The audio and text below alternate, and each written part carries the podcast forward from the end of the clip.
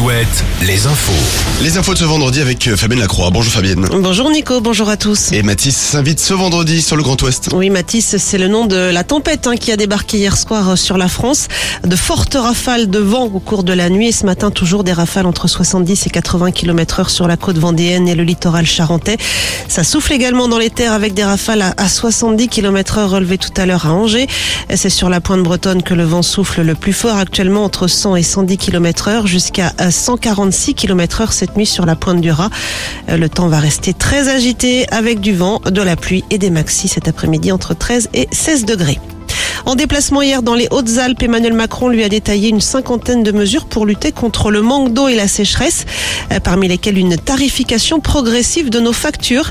Les premiers mètres cubes seront moins chers. Au-delà d'un certain niveau de consommation, le prix sera plus élevé. Le chef de l'État est également revenu sur la question des bassines, des retenues d'eau nécessaires selon lui, même si l'agriculture devra évoluer sur le sujet de l'eau. Emmanuel Macron a par ailleurs condamné les violences du week-end dernier à Sainte-Soline. Qu'il y ait des contestations, c'est une chose, rien ne peut justifier la violence.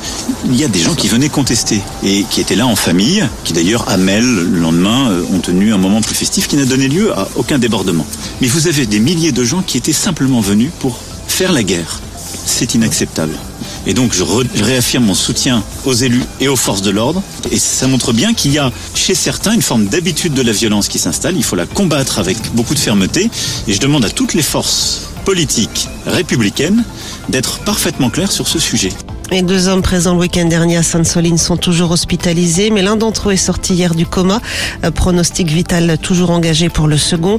Hier, la défenseur des droits a décidé de se saisir de ces deux cas après les plaintes déposées par les familles pour tentative de meurtre et entrave au secours.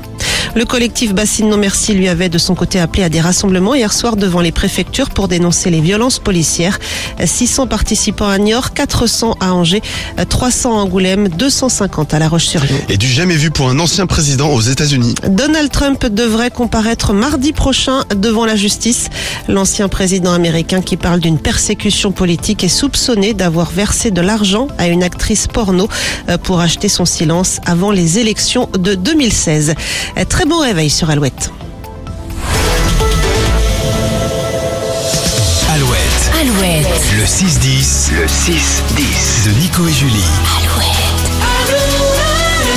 Bon, on espère que vous êtes en forme parce que la semaine ne va pas se terminer